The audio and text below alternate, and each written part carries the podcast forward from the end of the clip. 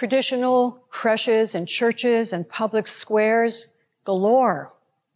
But on this feast of the Epiphany, we do well to step back and see this familiar scene with fresh eyes, letting grace seep into our hearts to enlighten the glorious mystery of this moment. As grace finds its way in, how can we help but exclaim, This is amazing! Can we believe what we are seeing? Shepherds were going about their same old daily work until they unexpectedly came upon a tiny babe and parents who seemed tired, perhaps even terrified, and utterly amazed at the little life before them. Something reminiscent of Isaiah's words in today's first reading echoed in them as their hearts throbbed and overflowed with joy and wonder in the presence of one the likes of whom they had never encountered before. In the words of an anonymous believer, Blessed are you, Christmas Christ, that your cradle was so low that shepherds, poorest and simplest of earthly folk, could yet kneel beside it and look level eyed into the face of God. Imagine that. They experienced love like never before a grounding, empowering, gentle love that said, You count for something in this world. These poor, simple people who dared not consider themselves important. But they were here, and God was visiting them, and their hearts and their worlds would never be the same again. And then we see the Magi, those three sojourning wise men looking for the new king of the Jews, expecting to find one in finery, protected by privilege and power and pride. But to their amazement, surprised by grace, they found themselves in the presence of a vulnerable babe whose parents were his only guardians, except the poor shepherds who were privileged to keep vigil and pay him homage. Can you imagine what was happening in their hearts? The bewilderment, the disorientation, the amazement, the joy. This was hardly what they expected but it felt so right as their hearts too throbbed and overflowed. They were astounded and confounded in the presence of a very different kind of king, one surrounded by rich and poor, by wise and unlearned, by Jews and Persian Gentiles. Was this vulnerable king signaling a new world order, transforming the way things had been to something they could become?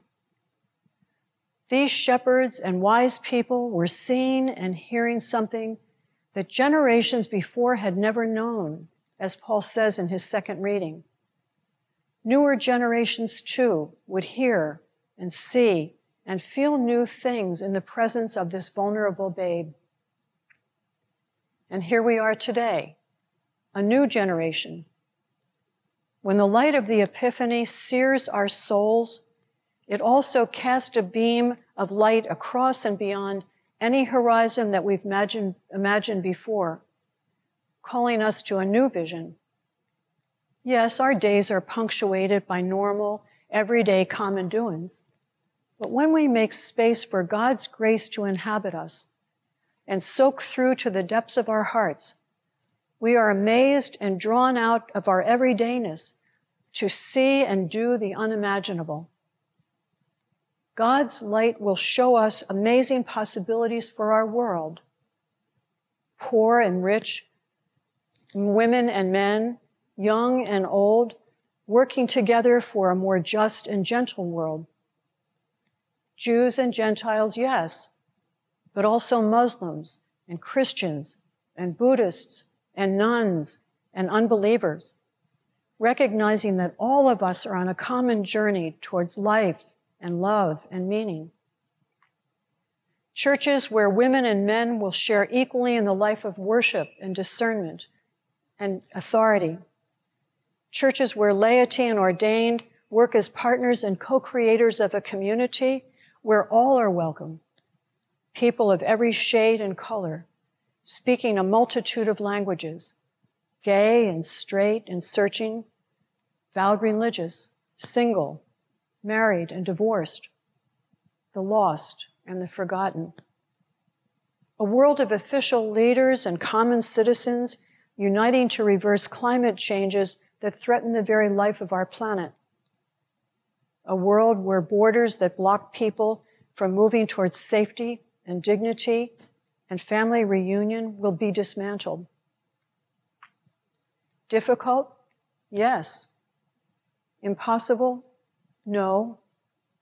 Not if we let the light and spirit of this small and vulnerable babe penetrate our hearts, allowing us to see beyond the darkness of our too small worlds, the shrunken horizons of our own making.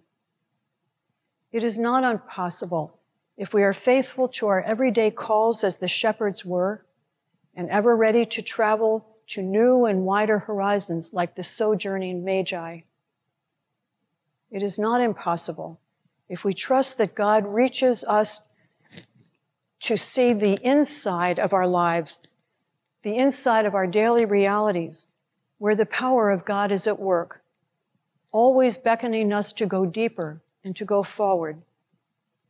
In the words of William Blake, to see the world in a grain of sand and a heaven in a wild flower, hold infinity in the palm of your hand, eternity in an hour. Let this be our epiphany prayer. Amen.